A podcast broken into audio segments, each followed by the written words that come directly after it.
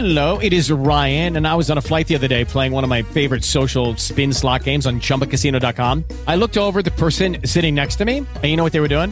They were also playing Chumba Casino. Coincidence? I think not. Everybody's loving having fun with it. Chumba Casino's home to hundreds of casino-style games that you can play for free anytime, anywhere, even at 30,000 feet. So sign up now at ChumbaCasino.com to claim your free welcome bonus. That's ChumbaCasino.com and live the Chumba life. No purchase necessary. VGW. Void where prohibited by law. See terms and conditions. 18 plus. Jake Snake shot the special thing that was a nuke that only kill enemy Metal Gears, but not Jake Snake. So when he shot it, the enemies died. And then he said... Hello and welcome to the TOVG Podcast. My name is George Weidman, and I corral the topics. Jimmy does the editing, and our guest this week is Forrest Lee, who is actually going by the name of Tef First on the internets. Hi, hello, hey. Hey, hi. How is everyone doing this week? What have you guys been up to? I'm just getting over being sick, so that's a great, fantastic thing. Yeah. That's bad news, though. And I know, well, actually, we have good news that literally just happened, but we should probably into that a little later. Yeah, we'll wait for the news. But, but how about video games? Have we been playing video games? How about those video games? Like, I've been playing, like, a little bit of Smash on 3DS. No. The answer is no. I haven't really been playing video games. Yeah, neither have I. Understandable. Unfortunately, we're all adults here. we have responsibilities and lives and stuff. And this week, I haven't been able to really play anything new. I did do a bit of Payday 2, though, which a fan gifted me. Oh, and I'm going to be hooking up with some friends later on to gather up a group to enjoy that. And I remember I played it around this time last year for when it was going through its beta, and it was slightly different. I remember stealth being extremely hard, but when I played it just a few days ago, I just did two rounds with complete randos, and they stealthed the same old bank level I played during the beta effortlessly, and all I kind of did was just stand around and hold E in front of a crowd. So, it wasn't exactly as entertaining and fun as I remember, but it was still a thing that exists, and I really haven't given it enough experience to know what's going to be in store for me as I invest more time in it. Yeah, I never really... Never really gave Payday 2 a shot. I have a couple friends who tried to convince me to get it on sale, but like, I just don't see myself playing it very much, you know? Well, the thing is, it has a really interesting stealth mechanic to it, or at least from what I remember during the, I don't remember if it was an open or closed beta or not, but it was a little beta demo period before the game launched, where you had to do a lot of coordination and communication with your teammates and kind of scope out the site of a robbery before you actually go in and rob it. And the way it facilitated that is by kind of giving you two entirely different schemes of mechanics and interactions based on whether or not you had your robbers putting their masks on. Once you put your masks on, you really are only able to, like, violently interact. Oh, yeah. Or, well, you if you get spotted, people will start violently reacting to you, whereas when you don't have your mask on, you can't do anything violent. You can't sprint or crouch either. It heavily limits your mobility, but you're also free to walk around this base and case, like, security guards for your teammates who might have their masks on, who can get them on their backside and maybe pull off a stealth run with you and your friends. Which, there is nothing more satisfying than pulling off a successful stealth run of that game. That's how I remember it. Like, I played the beta for, like, a good week, and I might have maybe pulled off two successful stealth runs that time. And having, like, now that I've actually got the real game, 100% of the rounds I've played were successful stealth runs, and it kind of, it just, I don't know if it's a matter of them maybe nerfing the difficulty of playing stealthy, or the community just figuring out all the exploits and tricks and getting into their routines that they need to do to pull it off, but the satisfaction wasn't as there because it happened effortlessly both times. All I did was press E in front of a crowd. It might be the difficulty of the missions you're playing, too, because my friends and I... Too. And I can't wait to get into some of the more advanced stages and also not play with randoms and really figure it out, because it is interesting. It is incredibly, incredibly fun when you're playing with a group of people who know what they're doing. Like, I can't recommend it enough. It was a game that I had no, connection to. I thought it was kind of a low-budget shooter, which is what it is. But yeah, you're not wrong, but that doesn't necessarily mean a bad thing. Yeah, and it's just a great, group co-op experience. I recommend it a lot, and you can play as Keanu Reeves soon. So, oh really? Yeah, the John Wick DLC and Hotline Miami stuff. That dropped today, right? I believe so. Yeah. So there are going to be lots of people playing it. Kind of like that dive kick 20-person spike when they released their Johnny Gat update last week. Yeah. But the other big problem I have with it, though, and feel free to call me out if I'm talking like an idiot or something, was that once one of us actually would get spotted and the stealth cover would be blown and someone would call the cops, the game got way less interesting. It just kind of turned into a horde mode. You're not wrong. I think that heavily depends on what map you're playing on. It's... If you're in a map where you have, a defined objective that's, time-based, which is pretty much all of them. Depends on the mission you're playing, too. Yeah. Yeah, it can turn into that, but it still has that... you're... when's the van getting here? Get the safe open! that sort of thing. Yeah. Well, I don't know. It just seems so familiar to me as a longtime player of first-person shooters to have some variation of the one teammate holds down E in front of an objective and is completely immobile while the other teammates defend them mode. I was talking a lot about Counter-Strike last week, wasn't I? I really got into Counter-Strike, and it just seems like everything is steadily becoming an iteration off that design. And Payday, it's like PvE Counter-Strike, and in a few ways, that's probably a really stupid thing to say on the internet, but well, it just feels derivative, I guess. Once you do get spotted and have to horde mode it out. Yeah, I feel like it's pretty difficult to make a non-derivative shooter at this point. Oh yeah. Which is kind of sad. You may be right or you may be wrong, but either way, I don't really blame them if it's similar to a thing. Why fix a or why break a? Yeah. Why fix something that works is what I'm trying to say. the conflicted opinions that I had from the beta were how much more fun it was to play stealthy. And I had the same problem in Watch Dogs, actually. A lot of games have really interesting, cool kind of Deus Ex-style spins on stealth, but then once the actual shooting starts, it either turns into, a Gears of War, Call of Duty, or in this case, Counter-Strike spin, which I've played a hell of a lot more of than Deus Ex-style games. Mm-hmm. Yeah, I could see that. I totally agree with you. Even with games this is going back a couple years, but Dishonored, it was so much more interesting when you were in stealth. Yeah, it was the first thing to play Thief since the last Thief game. Yeah, because there are still subgenres of first-person shooters that are still kind of unexplored, and I guess if I see some of that in a product that is not fully explored within that product, it kind of depresses me. Oh, yeah. I could see that, definitely. Yeah. You're not wrong. Well, I want to... I definitely look forward to playing more and digging more into it and figuring out some Deus Ex-y style indoor security system infiltration style stealth runs, because that was...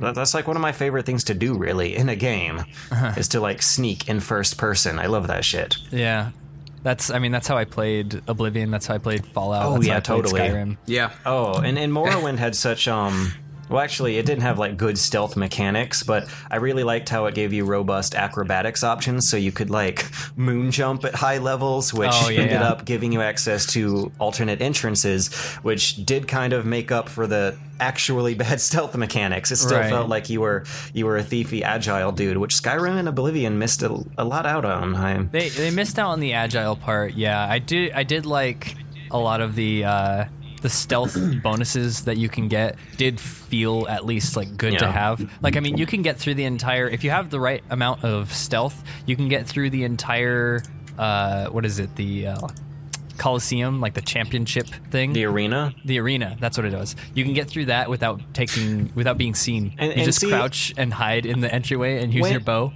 What I remember of Payday 2 is that like mythical maybe chance that someday when you're playing, you might be able to rob a bank in broad daylight in the middle of downtown without having to fire a single shot. So when I loaded it up a couple days ago and just did that twice in a row fairly easily, it kind of killed a lot of that mystique. Yeah, I could see that. Yeah. Yeah, I definitely recommend it playing on the harder missions then, because and I will do like it gets not easy, believe me. I bought Skullgirls. They had it on sale for it was a $5 combo pack that I bought that had one of the two current DLC characters. Oh yeah, and gave it a whirl. I had previously played it not at my place and during free weekends, and I don't really know if it was my jam, but now that I'm like more into fighting games, I guess I liked a few of its cool features before, but now I'm noticing a lot of things that I do kind of dig. Like I don't know, like trying to learn fighting games through King of Fighters 13, I realize is a huge, probably something I shouldn't be doing. And the timing though for combos and Skullgirls and I guess most other fighting games, if I'm going down this road, is very different from King of Fighters. In King of Fighters, you have to kind of give yourself a few frames after the hit before you can press the next button in your combo.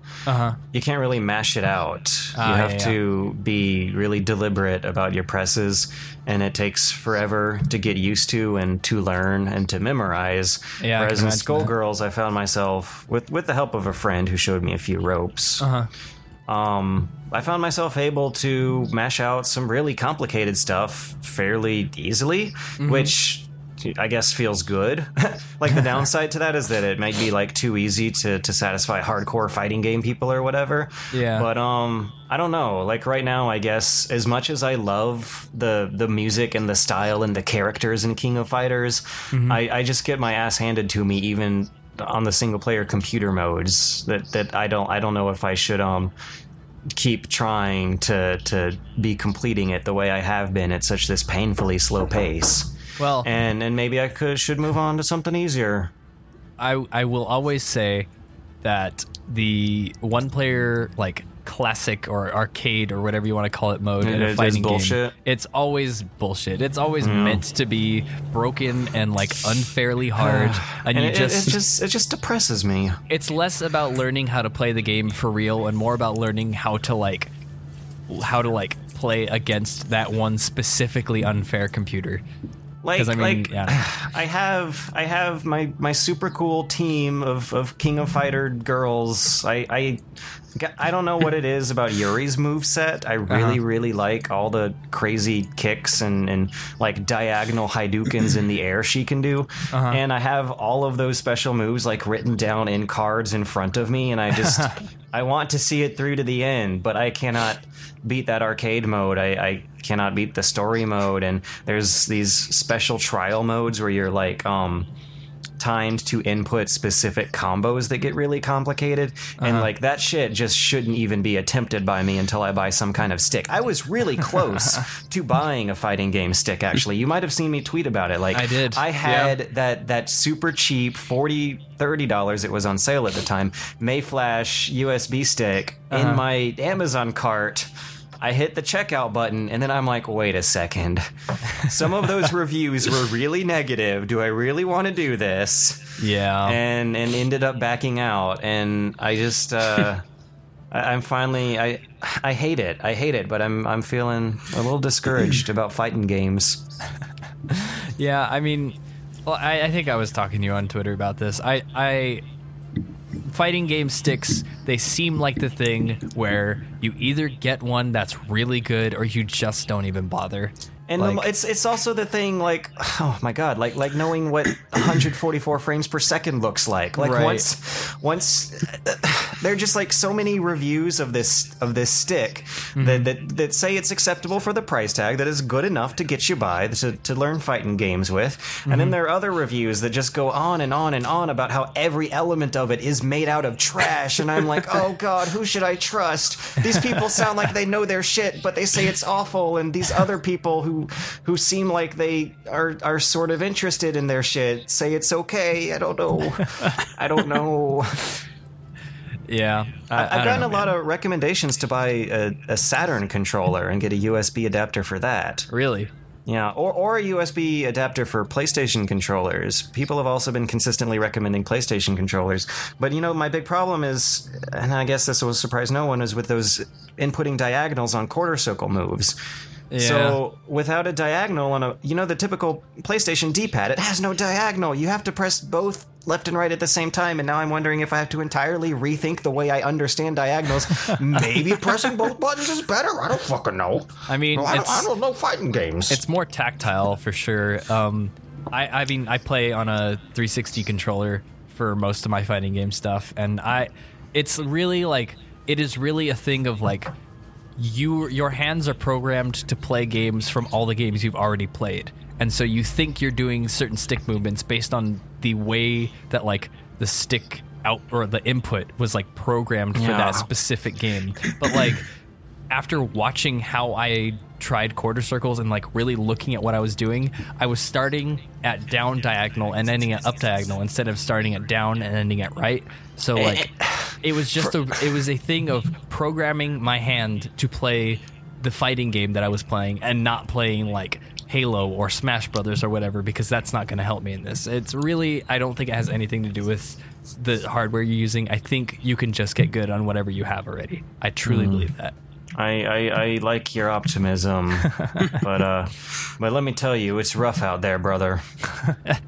You guys brought on perhaps the worst guest to talk about fighting games. It's all right. I know nothing. I am the worst host to talk about fighting. But I want to get into them so bad. Like every time I play King of Fighters, it's just so lively. I feel alive. Well, you know what? If you want to get into fighting games, I guess you're in luck, because Super Smash Bros. For the Wii U is coming out November 21st, and there was quite a large Nintendo Direct about it just a little while ago. I saw that Direct, and you know what my favorite feature of that Direct was? What was it? You might have seen some stirring on the Twitter, some hype, some fan anticipation for buttons. Oh, the buttons. Buttons. This game has buttons. Oh, man. For anybody who missed the Nintendo Direct on Super Smash Bros. That's a bit of an inside joke right there. The whole Direct is like a produced video, and the person narrating it, well, because like they don't do live stuff where they just like talk about it on the go. They did a produced video, and the guy talking about it was Xander Mobus, who is the voice of the announcer. He's of also Super like Smash a baby. Brothers. He's very young looking. If you look him up, he's a young looking guy. He's younger than I think everyone in this room right now. He's very, very young, and he has a very incredible voice. What am I doing with my life when I could have been the anyways. Anyway, he does the voice for the announcer in the game and also Master and Crazy Hand, but at one point he was talking about the returning features from the 3DS version of Super Smash Brothers that will be on the Wii U, and so he was talking about like he was just saying all the features as they showed up, and he was like Trophy Rush, Training Mode, and then it shows the button configuration screen, and he's just like buttons, and everyone went bonkers on Twitter. It was actually, I think if you take a step back from the hype and look at the video, it was really weird. It was silly. A lot of it was him going through like literal menus. Yeah. Like that's how buttons happen. And it's like hard to imagine if that came about because of literally intentional camp or literal intentional enthusiasm for the button config screen, which would be weird, or if it was like incredibly poorly translated. I want to say that it was intentional camp, because there were some intentional camp moments in there for sure, but like I think the Nintendo Direct as like a whole have been intentional camp from day one. Like, yeah, it's hard to tell sometimes. like Iwata and his bananas. I mean, that guy looks like he's up to no good, but he looks friendly while he's looking like that. Yeah, I mean, I think it's pretty clear that over the past couple of years, Nintendo has become very self-aware of like who they are in the games industry. I mean, you'll find in Pokemon X and Y and in Smash Bros. 3DS, there's a couple "My Body Is Ready" references. Yeah. Do you think that's more Nintendo, or do you think that's the American localization team understanding? Reggie loves it, though. True. I guess that's true. I don't know. I think, aside from just like the meme aspects, I think they're becoming pretty aware of who they are as like... Yeah. And they're like... I think they're becoming also, in tune with it.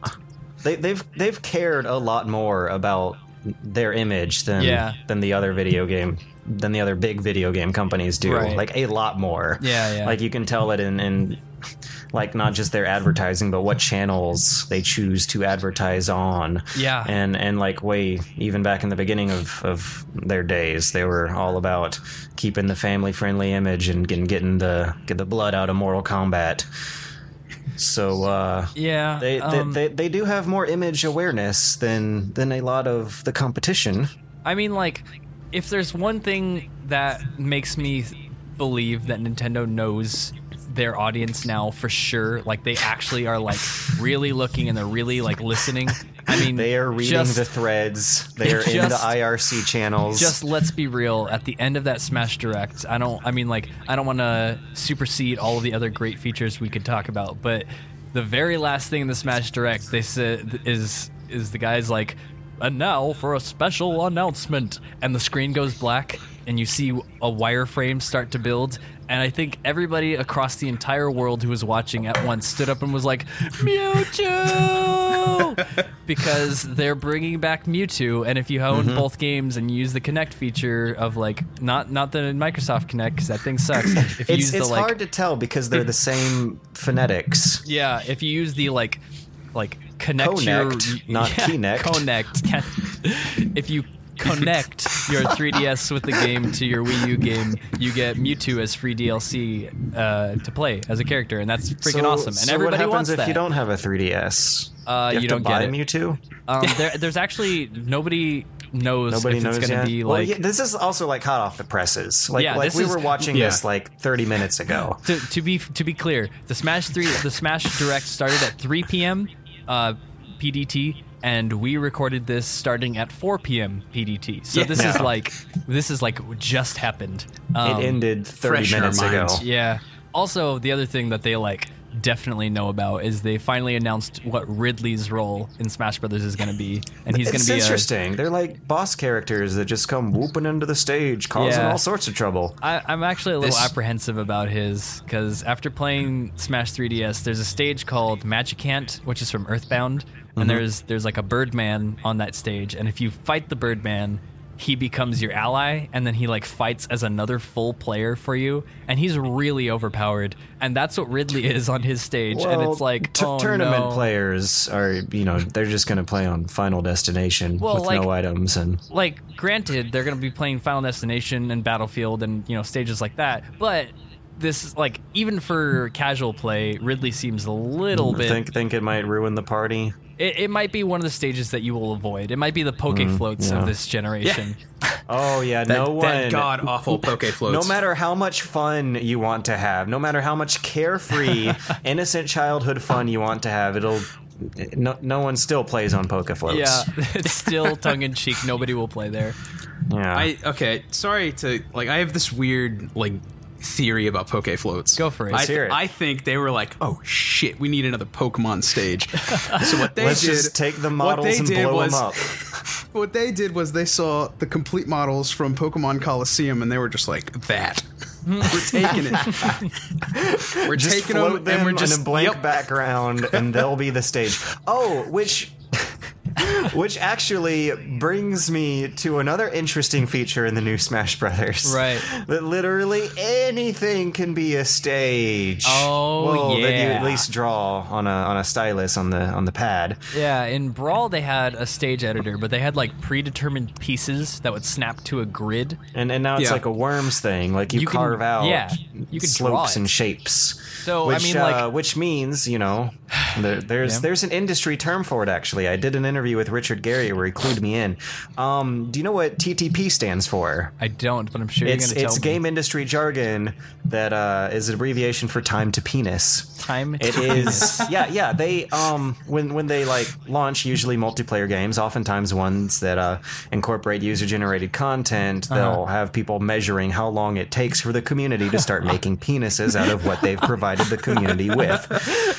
And there were a lot of I saw a lot of TTP moments in this Nintendo Direct. Yes. And the first one was a stage called the Miiverse stage, I think that was it? Where the background is literally Miiverse drawings people make. That is so heavily moderated though. Yeah. Your I was wondering about that. I was wondering how TTP works on Nintendo consoles. Miiverse basically you like post something and it basically has to get approved before it goes up. Who approves it? Do they have like a 24-hour staff watching that? I'm probably assuming, yeah. Oh God. I mean, yay, job creation. Yeah. Well, but let's put it this way. One time I had a party at my place and we were playing Nintendo Land and we were drinking and one of my friends posted he got like a little drunk and so he posted like it was just like a Miiverse post that just said boobs. Mm-hmm. And I woke up the next day to a notification on my Wii U that was like your Miiverse post has been deemed unacceptable and was removed from the Miiverse. And I was like what the hell? And I looked at it and I was like, oh, thanks James. But that is just so Nintendo. The Miiverse stage for Smash Brothers is you're never going to see like an inappropriate picture in the background. It's going to be like I don't know the top picks that are going to make it into that like rotation. I feel like people might figure out some very careful innuendos. Maybe something involving the placement of Kirby or Zero Suit Samus and with like some perspective in the background that might look like a penis from a distance, but something else up close. That sort of thing. If you want to talk about that happening, what's definitely going to happen is they have this other mode, which they're bringing back, like photo mode that was in Melee, where you can take pictures. Yeah, that was another TTP moment I saw. That one is probably the worst one. The stages that's one is pretty bad. Some quick TTP. But I am predicting 0.1 seconds TTP. Okay. Because so what this mode is like you can play in a free play mode and you can use your players and fight and whatever, and then you could pause the game and you could rotate the screen and take pictures. Yeah, you can take little snapshots. But then you could draw on it. You could you have like a little paintbrush and you could change the colors and you can they showed they had a picture of the villager and the guy added some wings onto the back of him like MS Paint style and. So you can get creative with your with the crude screenshots people already make with the pause mode in Smash. Right. Yeah. So I saw that and I was like, okay, someone's gonna be drawing a dick. There's gonna be the part that I'm apprehensive about is that it says you can share these pictures even with your friends, and I'm like, how even long? With? So how they're implying, right? They're implying that you can share it without your friends. Exactly. They're implying the main version of this is to be shared with everybody. So how long before the Rule 34 circulation starts going through that? I'm expecting in 1 second. It's just gonna be the first thing some people do. Yeah. Exactly. When STTP. And so I don't know, that ticks me off just because I'm still so salty about the fact that Nintendo got rid of the swap note thing on 3DS where you could draw pictures and send them to your friends via Wi-Fi, and they made it Street Pass only because somebody used it inappropriately and then someone parents got mad. Yeah, it was one of those predator situations and your child may be talking to someone who may draw them a penis. Exactly. And then Nintendo was like, oh, well, we're never doing this again. And now they're just doing it again. But in Smash Brothers, a bigger thing for a bigger audience. Yeah. Aren't they marketing to more hardcore people who can handle a penis or two with this? That's the whole idea with the For Glory and the GameCube adapter. They seem to be projecting that. They're marketing to both. They're marketing to both, but it won't stop the younger people from playing it. Yeah, I mean it's still family friendly as shown by the 8-player Smash that they announced, which is oh my god, awesome. That's gonna be nuts. The stream was a little laggy for me. What are the details for that? First of all, there's going to be bigger stages that are going to be 8-player Smashes. Big enough to accommodate 8 players. Yeah, I saw the giant Battlefield. Let me just tell you how excited I am that there's a stage dedicated to the Great Cave Offensive from Kirby Superstar. One of the best things I've ever played. That's cute. That's so cute. And they also had this neat feature where there's damage hazards like lava walls and stuff, but if you hit them when you're over 100% damage, you just get insta KO'd. So There's no like Hyrule. That sounds tricky. Yeah, there's no like Hyrule Temple, like getting stuck in that lower cavern area and bouncing around to 400%. But they did bring back Hyrule Temple though as a stage, so I'm really excited about that too. That's big. That one, like, but 8 players. I mean, even 8 players in Hyrule Temple is going to be nuts. Yeah, it's going to be great. And the thing that I'm excited about is that they have this feature where you can use the 3DS as a controller for your Wii U Smash. And now there's like a really sensible way to implement that without, because everyone's like first reaction to that was like, we're just going to be playing on the GameCube controllers. Like, obviously, who else would be, like, what else are we going to play on? But now when there's a bunch of people over and it's like, well, I don't have, 8 GameCube controllers on hand just in case. Now we can all pull out our 3DSs and we can have like a great big old Smash Fest. Remember how he announced that? Like he said, and a great new feature. Oh yeah, 5-player smashes. Yeah, that's right. And then he talked about how great it was for a while, and then he said, "But that's not all. Here's another new feature: 6-player smashes." Yeah, and it went on and on until he finally got to 8 and didn't go any higher. I think that was the smartest way to do that, because 8-player Smash has been like the talk of recent. I think they leaked it, or I think somebody leaked it, and so people were like, "Oh, 8-player Smash, that's going to be in it." So they teased us with like 5-player, and everyone's like, "Oh, okay, the leak was wrong." And then they just ramped it up to 8, and they were like, "Oh, the leak was right." It was great. I think it was really smart on their part. Yeah, I also like how some. Words in that guy's script had to have been written in all caps, and this is another reason why I think it might have come from a wonky translation. Like they had him accentuate the weirdest words sometimes. Yeah, like he would speak in a sentence like this, describing features, and then talk in a tone like this. Yeah. I don't know. It was really. It made me really excited. There was just like you were digging it. Announcement after announcement of new cool ass stuff. Because you were totes digging it. Yeah, I mean, I was trying not to live tweet, and I just got so hype during the thing that I just couldn't stop myself. Well, you can live tweet by yourself, and that then you can just say you were taking notes on a topic and sound super smart about it. The wisdom of George Weidman. George Weidman. I still haven't changed my Twitter name to George Bleedman. Come Halloween. On, dude. Yeah, I know. I'll do it. I'll do it after the podcast. I'll remind you. So, anyways, hang on. Before you go on. Yeah. If you're at this point in the podcast, tweet at George #Bleedman to remind him. Okay. Well, I won't forget. I promise. #Bleedman. I'll make like an orange pumpkin face version of my avatar, and I'll be George Bleedman for a week. It'll be rad. Great. But last thing.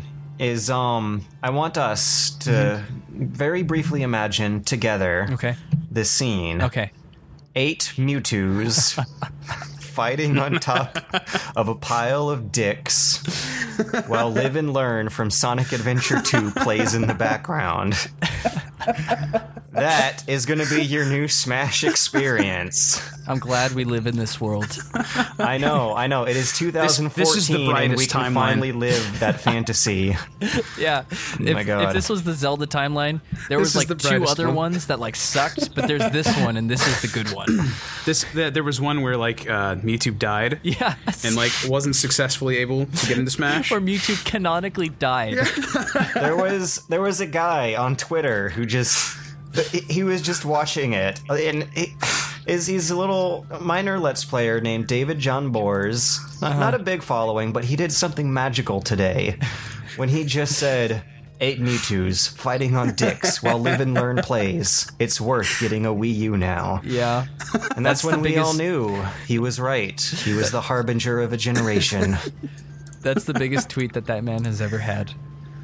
It's the biggest tweet I will ever see in my life. Biggest tweet. I'm going to go retweet that now. What is this man's name? The best tweet.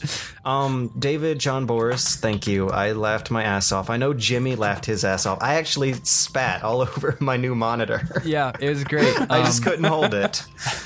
So good. Oh, God. Anyways. Oh, man. There's retweet. There's still...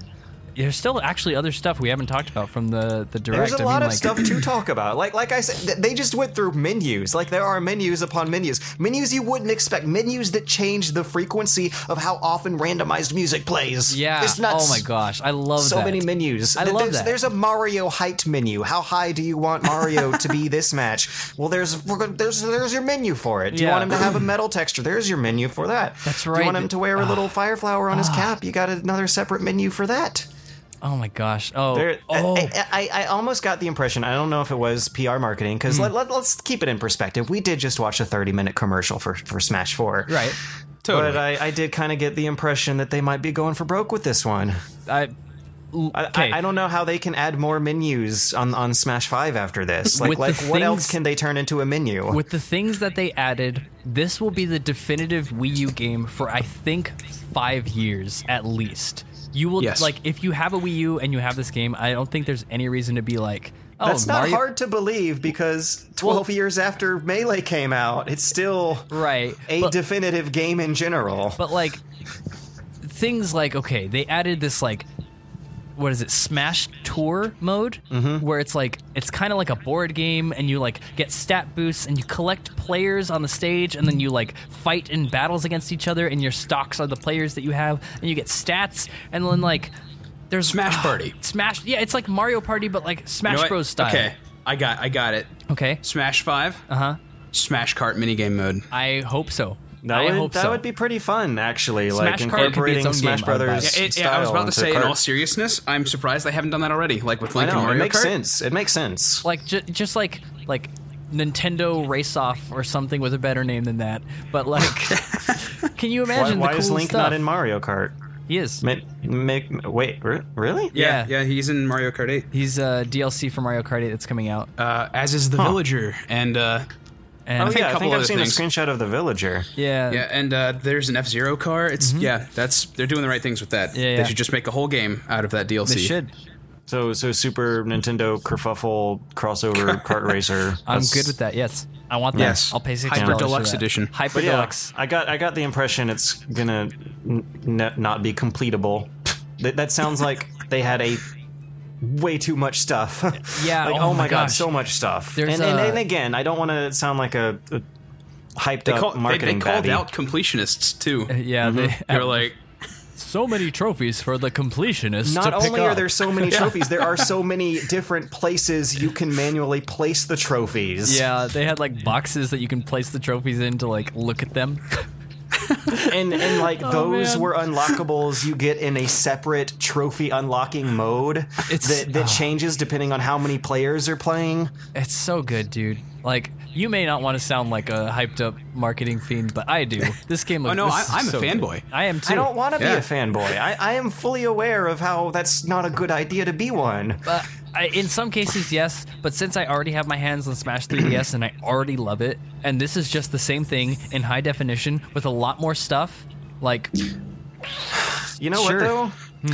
If I hadn't made that decision after Bayonetta 2 came out to buy me Wii U stuff on Black Friday, I probably wouldn't actually have kept this topic going as long as it has been going. Really? Because I am kind of hyped. I don't get hyped for stuff that often, but especially if it's on a platform I don't have. But since this is a platform I will have fairly soon, I'm feeling a little hippie hyped. Yeah, George is one of us now. Oh yeah, a little hoppy hyped.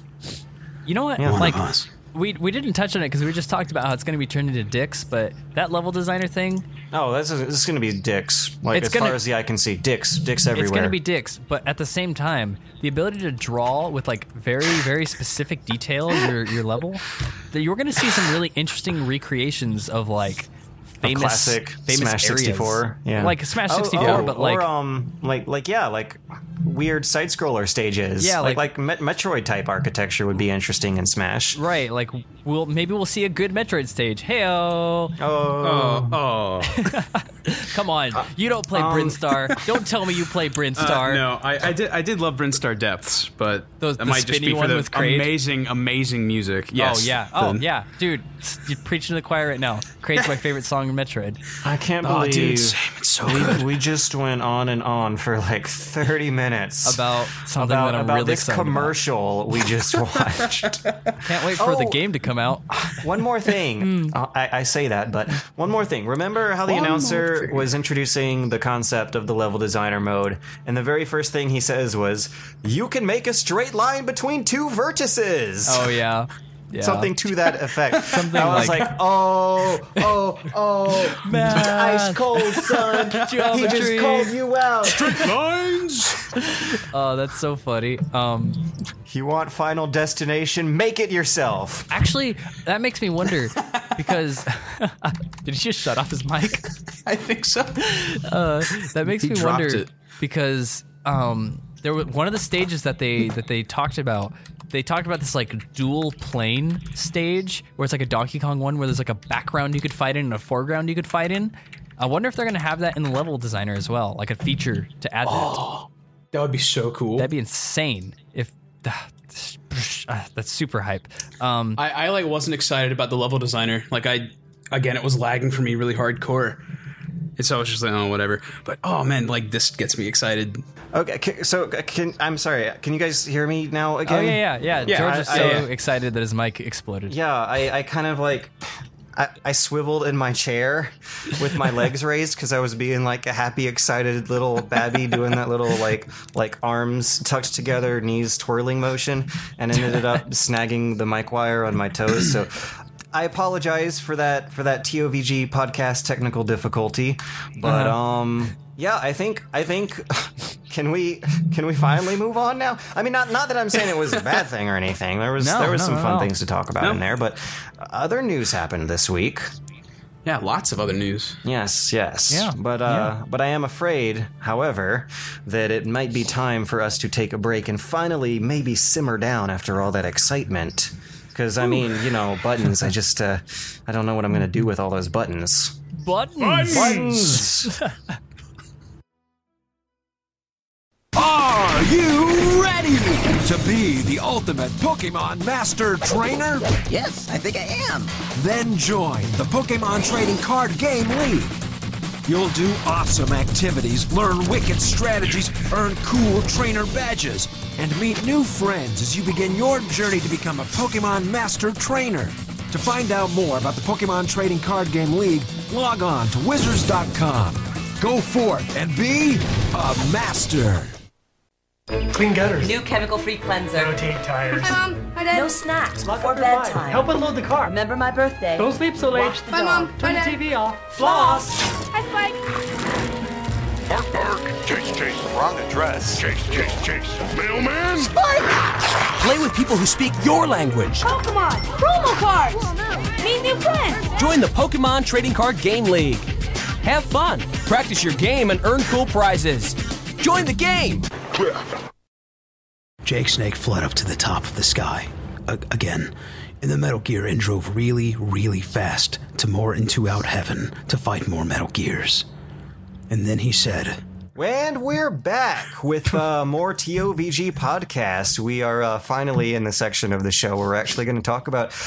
other news other than the Smash 4 Nintendo Direct. First up on our list, we have Google revealing a set-top box console called the Nexus Player. Now, when I first heard about this story, I saw it on some like no-name blog that ran a headline that read something like, Google reveals their own video game console. And I was what? Why are more people talking about this big news? And it turns out it's not really a video game console, I guess. Like not the way you and I understand it. Maybe the way Grandpa understands it, but not not us. It's less console, more circle. Basically, the Google Black Plastic Circle is another Google Android on TV device that they're trying to push out after previously doing that with the Chromecast, which I'm not familiar with. But first, you said you were. You know about. I mean, I know what a Chromecast is. I saw it one time. It's like this like HDMI like Wi-Fi thingy that you plug into your TV, and it's basically it does all the like things consoles would do minus the console part. So it like plays Netflix and Hulu, YouTube, etc., etc. The bare bones. Yeah, which isn't like a bad concept. Like I'm all for. Oh no, and it's super cheap. It's like $20. It's like. Totally, like a cool idea. I'm all for people like cutting the cable and replacing their cable TV service with like an HTPC, which this market is good for, but it's not exactly like a game thing, which is weird because they're also selling a really legit looking game controller peripheral for it. Yeah, but Let me quote from the Forbes article. They gave this thing a very lukewarm reception. Headline reads, Google's new Nexus Player makes no sense while it still sells the Chromecast. So this Google Nexus Player will offer access to the Google Play Store for not just music, movies, and TV shows, but also select Android games. And that is where the big criticism comes in, where you can cite the failures of other products to do this same thing, including the Ouya itself, where games built for mobile platforms don't exactly translate well to TV screens because of control issues. Right. I mean, it's the same thing going the other way. Yeah. Like sometimes touchscreens can't do what controllers can. Sometimes controllers can't do what touchscreens can. So you have this really weird problem where you're controlling a cursor on a screen for actions that are meant to be like faster than that you just tap the screen with. Right. And it doesn't exactly work. And just looking at the visuals, even these like professional photos of these like peripherals for this thing, like this controller, which is essentially like the perfect split between an Xbox 360 controller and a PS4 controller. It looks like the Wii U Pro controller. Like, that's the thing though. Is like with the reversed analog placement. Right. That's where the PlayStation part came in because that's PlayStation's or Sony's analog placement. But like, it just looks low quality from like a glance. This looks like something that I would pick up at someone's house and be like, they made some poor decisions. Yeah. And also the design of the thing itself. It's the circle. The Google black plastic circle. The Google coaster.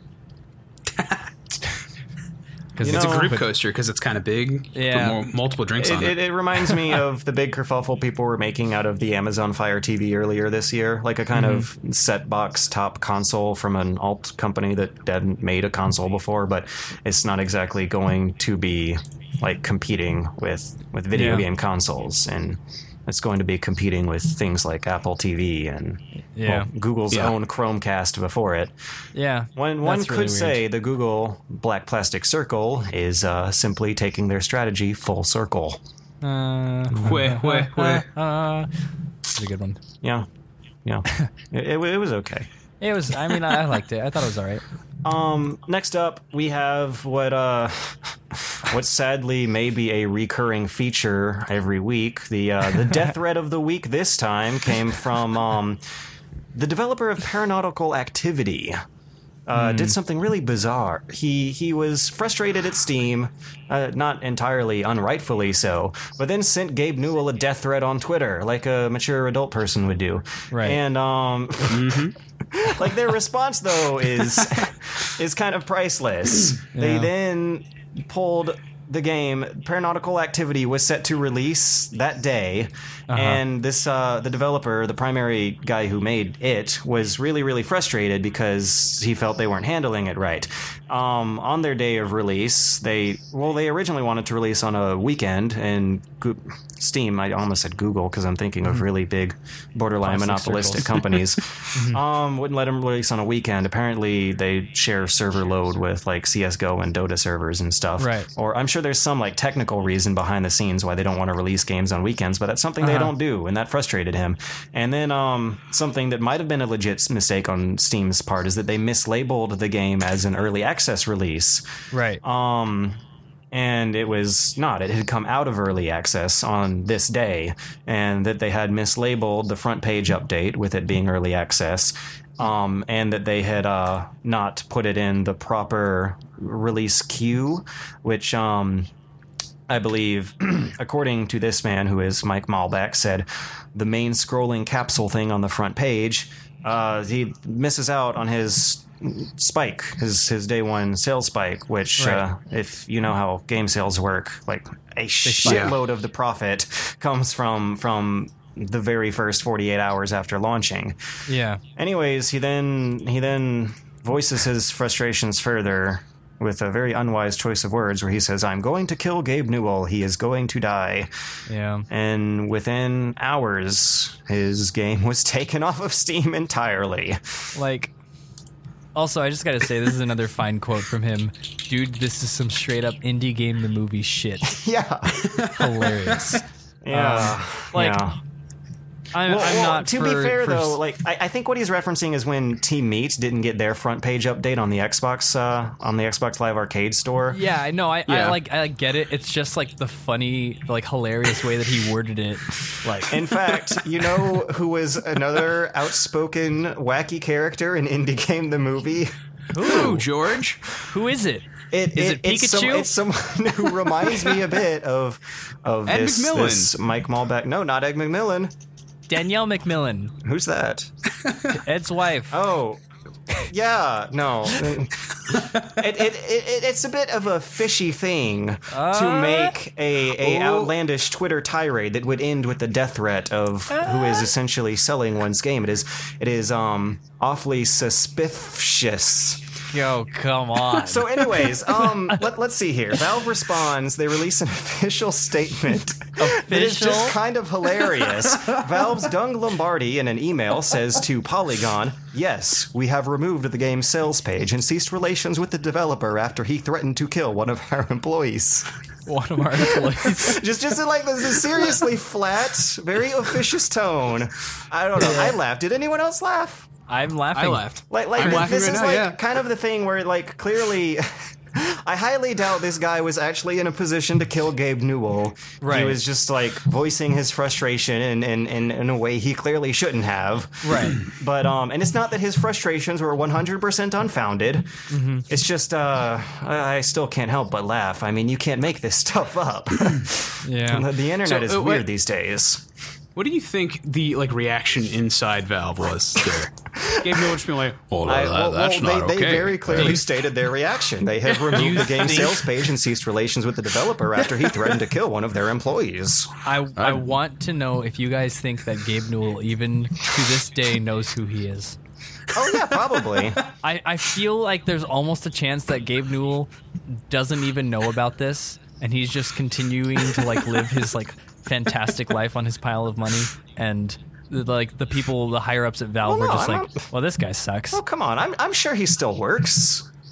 No, I'm sure he works. I'm sure he's just actually getting work done in his office. I mean, he's not he's not selling it off and moving away to anonymity like Notch is. No, I see what you're saying. What I'm saying is he's doing important Gabe Newell things, actual important things versus dealing with this. And I don't know, it's not that I'm completely back the decision to remove his game, but at the same time, I wanted to play it actually. Well, I have it. Really? I think I backed that game on Kickstarter way back when. Uh huh. And I still have it in my library. If I could find a way to get it to you, I would. Well, you can't get it through Steam anymore. Yeah. You have to buy it through the Humble Store. I believe he ended his rant that day with saying, "Thanks, guys. I'll do okay. I sold 12 copies on the Humble Store today." Ouch. Smiley face. Yeah. Well, I mean, on the other hand of the coin, don't threaten to kill people on the internet. I mean, I was going to say, regardless of, whether I agree with Valve's decision to remove his game or not, over these obviously non-serious threats. I don't know if threats. I totally agree with it, because it does seem like a very non-serious threat, but at the same time, I would not be surprised if deep down in their policy somewhere there was a passage saying don't support developers who engage in. So I mean, technically, death threats aren't protected speech. They are technically illegal, but still, it was obviously a joke. It is something that might be considered puffery. Yeah, I don't know. At the same time, that's really, really harsh language. I don't think anyone should use. Right, making a death threat, joking or not, is just don't do that. That's stupid area you should not be treading in. He was very clearly frustrated, and I guess had a bit more emotion than than he should have. And this has happened before, actually. This guy's been in the news before.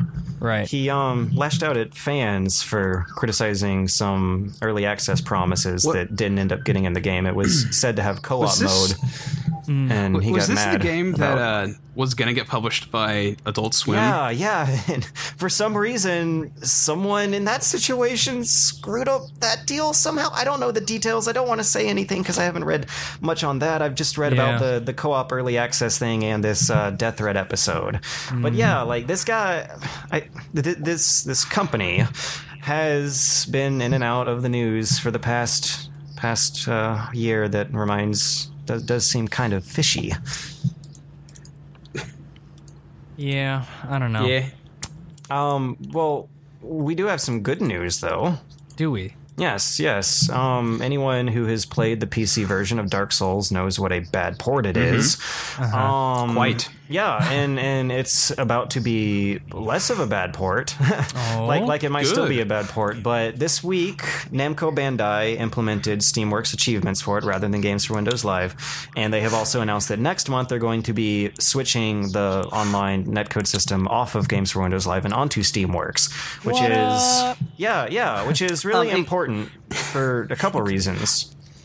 Excuse me, George. Yes, I know you're talking about something important, but you said Namco Bandai, not Bandai Namco. I dearly apologize. I've really disappointed my father tonight.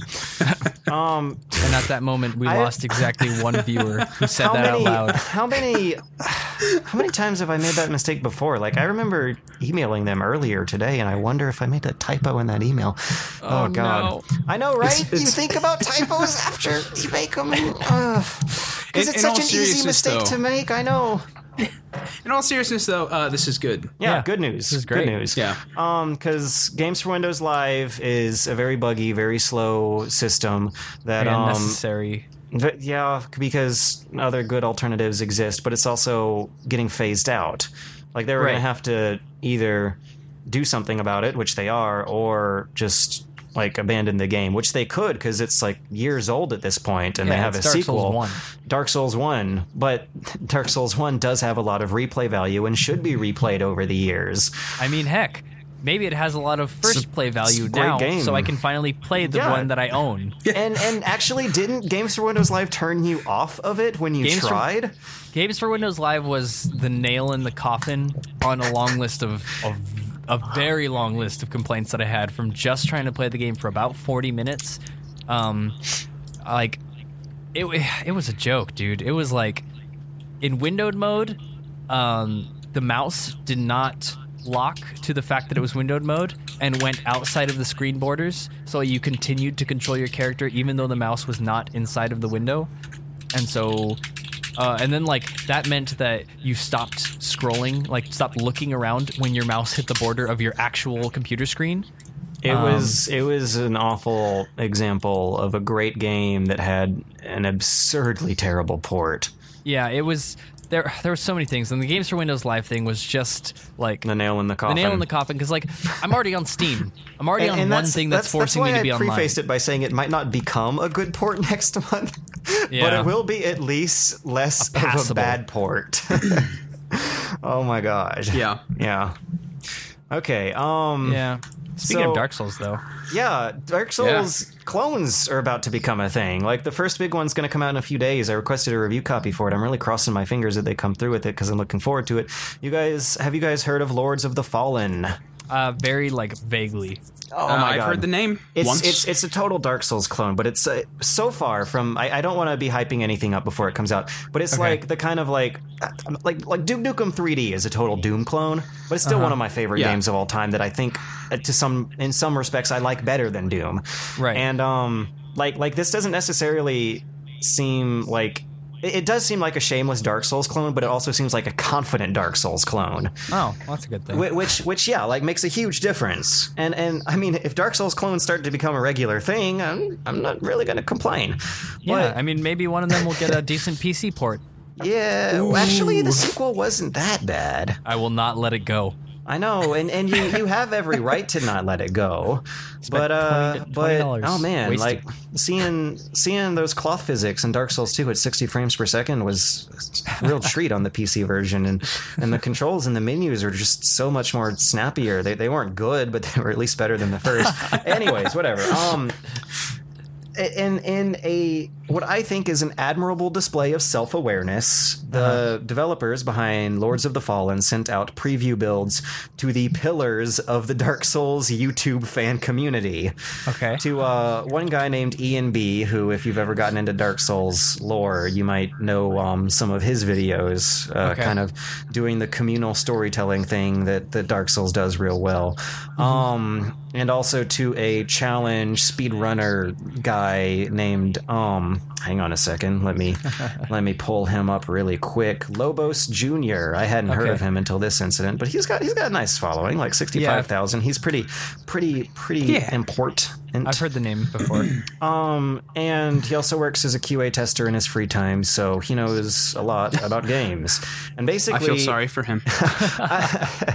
But I guess you learn a lot when you when you try to break things over and over again that much. Right. But these guys have posted videos between like 30 minutes and 4.5 hours in length of just talking about this game.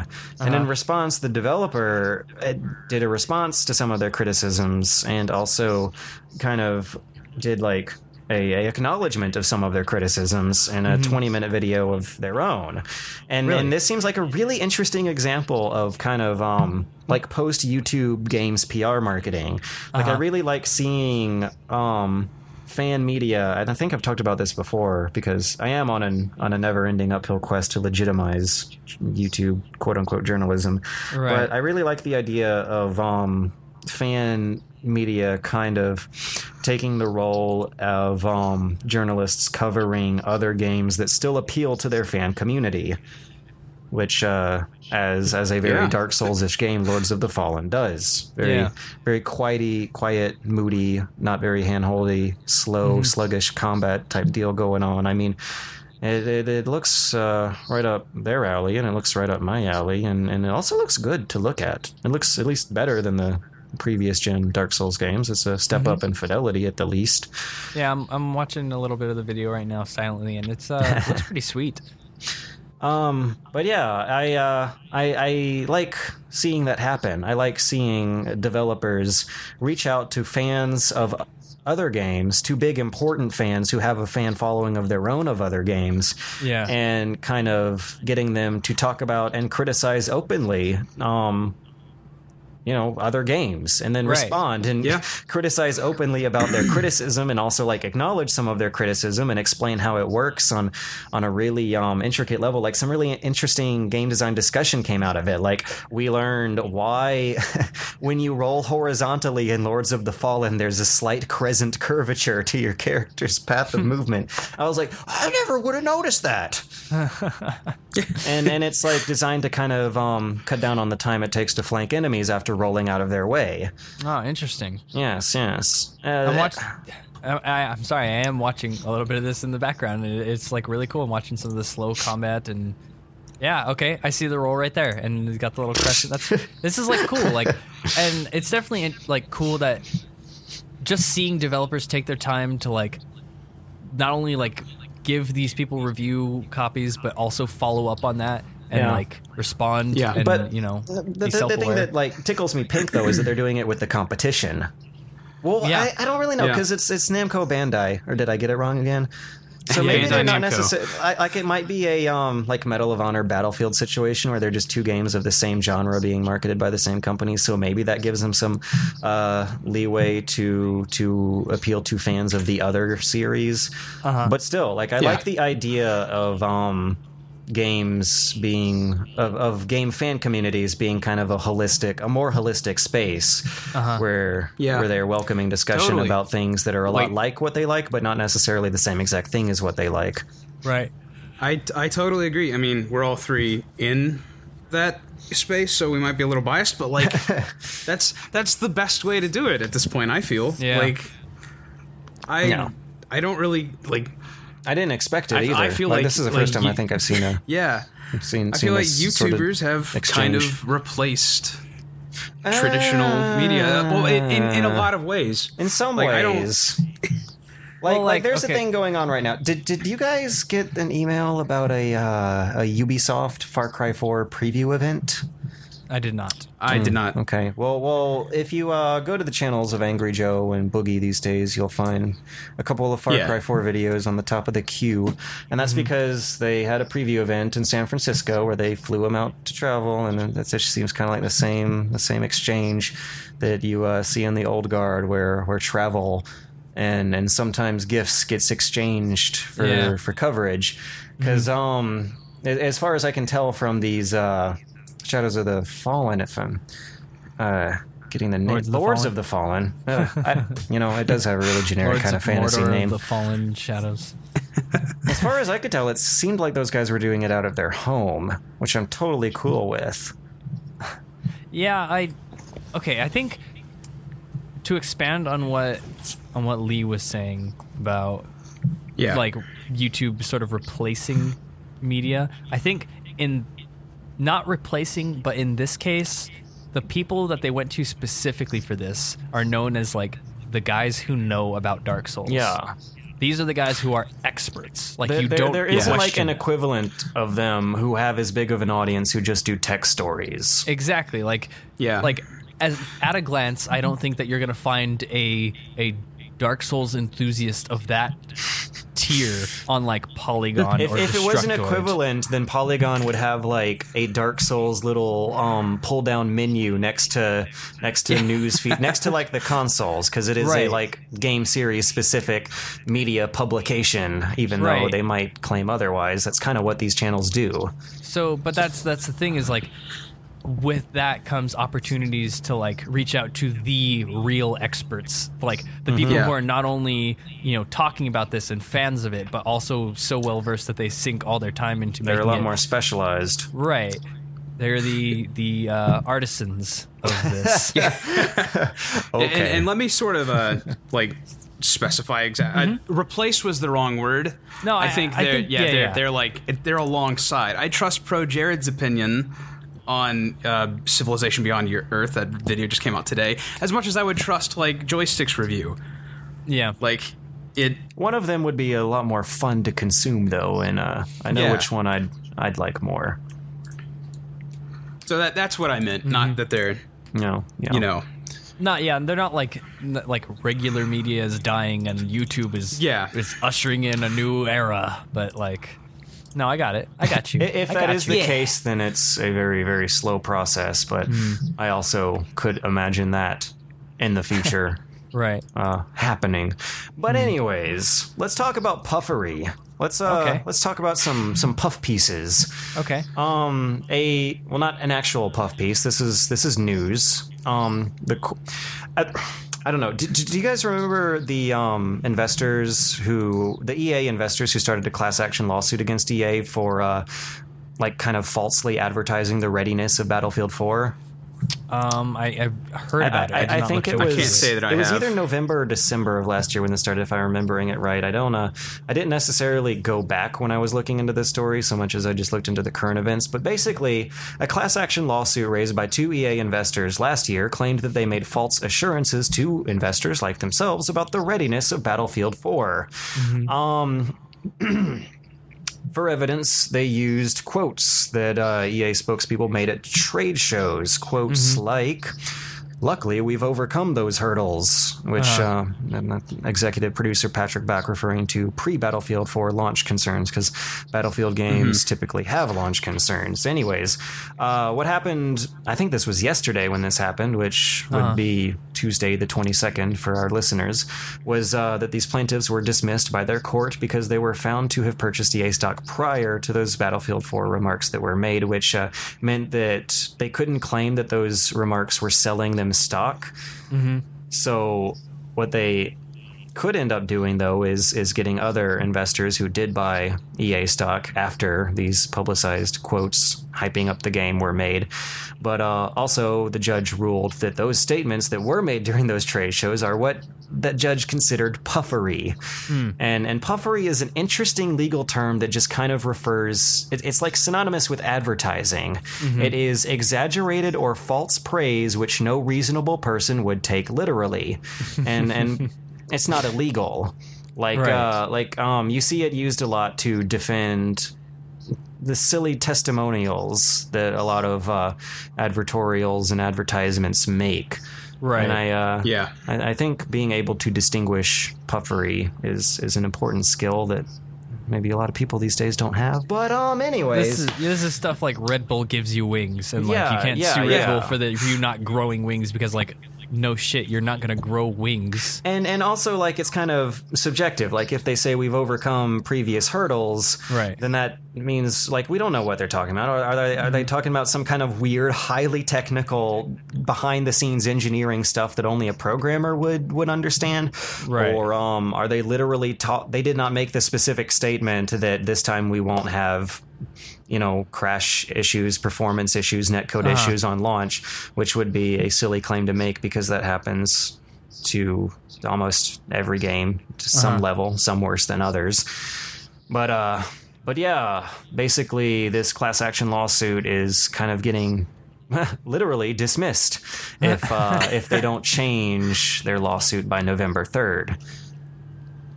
Yeah. I have no strong feelings one way or the other. I enjoyed the hell out of Battlefield 3, but this news of how bad Battlefield 4 was on launch kind of turned me off of it. I'd really like to see it, though, with my face. I mean, it looks just great to test my hardware out on, but that ain't gonna happen. Right. Let's see. Anything else happening? What do we got on the docket? Last but not least is if you were around paying attention to video games in 2007, you might remember Jade Raymond, who was one of the creative directors behind the original Assassin's Creed and later Assassin's Creed 2, Splinter Cell Conviction, and Watch Dogs. Basically, she did a lot of work on some of the headline Ubisoft games of this past generation. But for some reason, she's leaving Ubisoft. A couple days ago, she says, well, she didn't say it, the company put out a statement that said, after 10 years of collaboration, the company and Jade Raymond have agreed to pursue future opportunities separately. So I wonder what's up with that, though.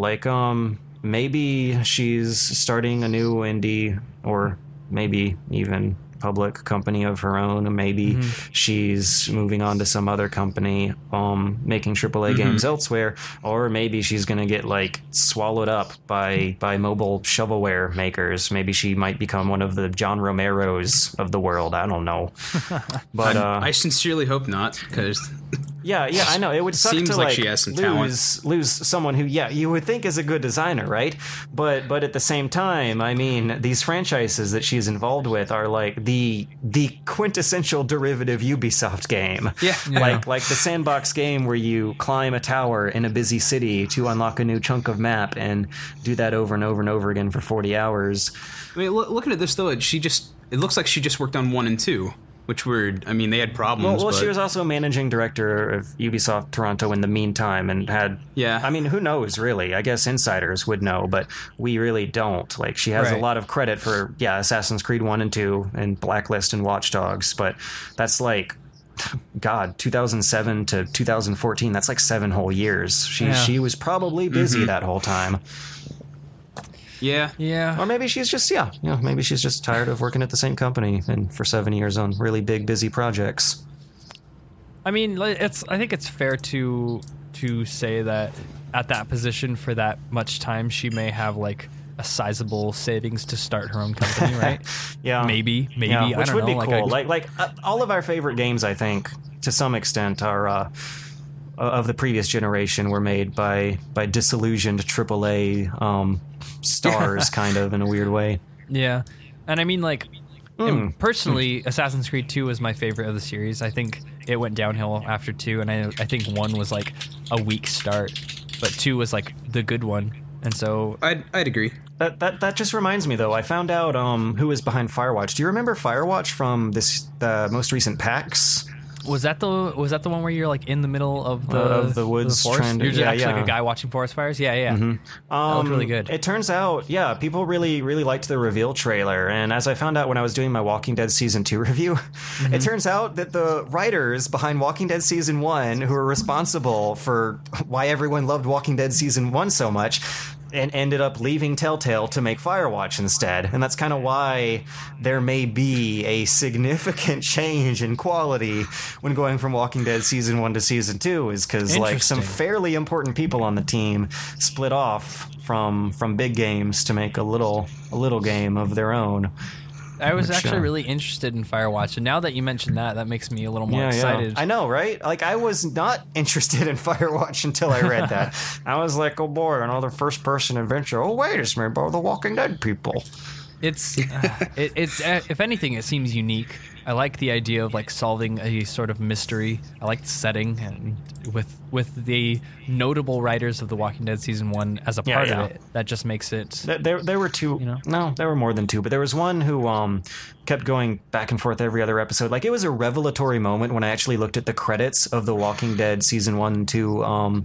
When I compared the credits between the two, because the Season 1 had like consistent direction, I feel. There was a consistent writer who came back every other episode, whereas in Season 2 there were two writers who like were just kind of scattered between the five episodes in a really inconsistent fashion, which I feel might have diminished a sense of coherency and direction across the entire season. I don't know. No, well, I'm sure. That's really interesting. We could always use more good games in the world, right? Right? Definitely. Yeah. You know, Jade Raymond's gonna keep making games, I hope, and Walking Dead writers, whether or not they stay with Telltale, will keep making games, I hope. Yeah. That's something wonderful about the position this industry's in right now, I feel. Like you can. Yeah. You don't have to be at Ubisoft. And you know, working games. 7 years on the biggest of the big Ubisoft games, you probably learn a lot about everything from like just good game design to like managing projects of that size. Well, good game design. I don't know about that. If you could give the Ubisoft style of sandbox game design credit for anything, it is at least like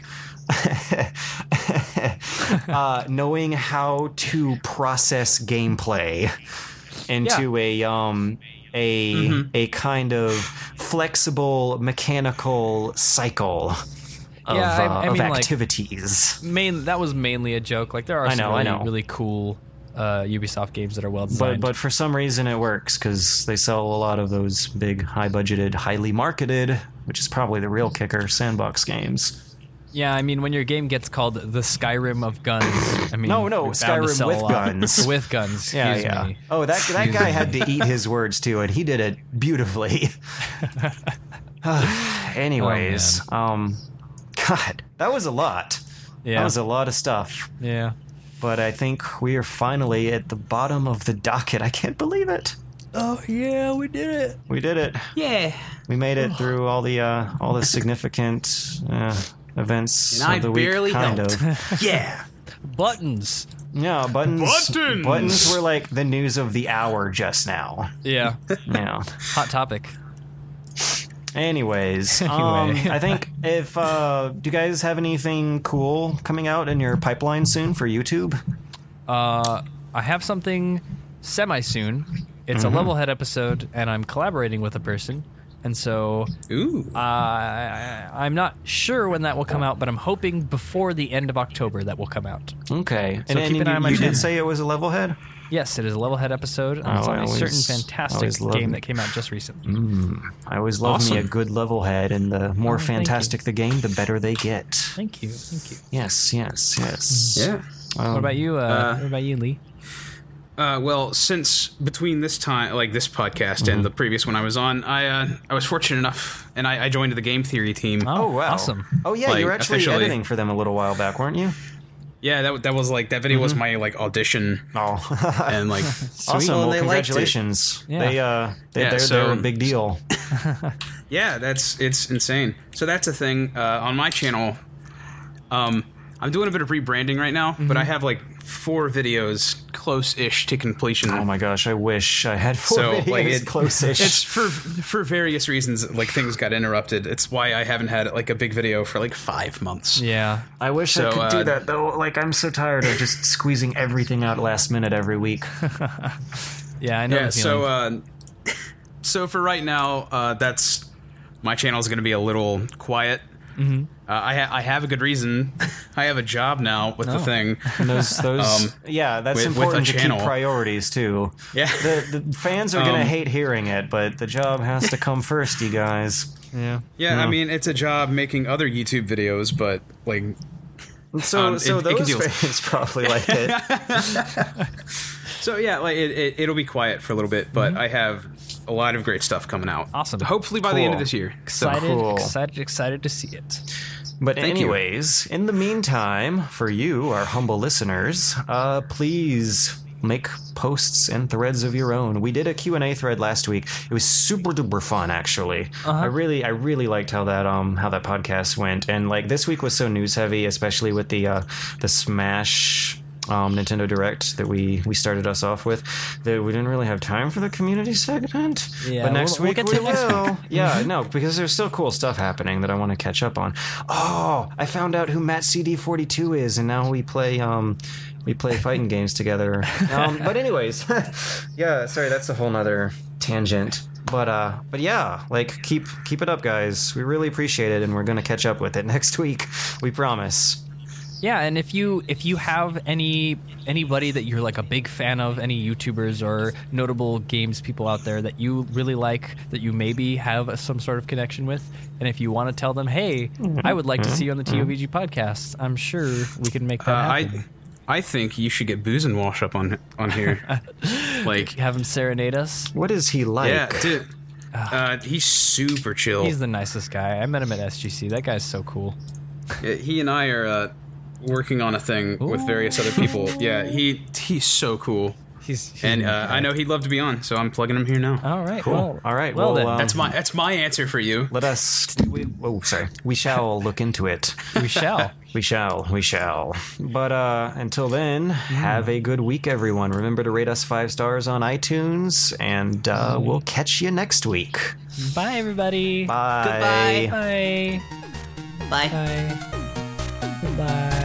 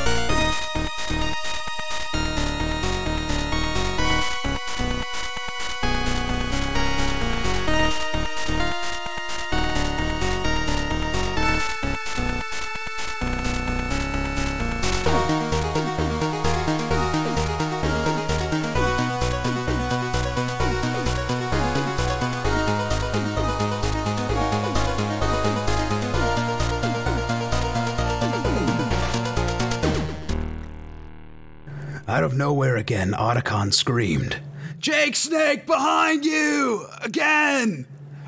And Jake Snake turned around and there was 10 bad guys there. It is Ryan here, and I have a question for you. What do you do when you win?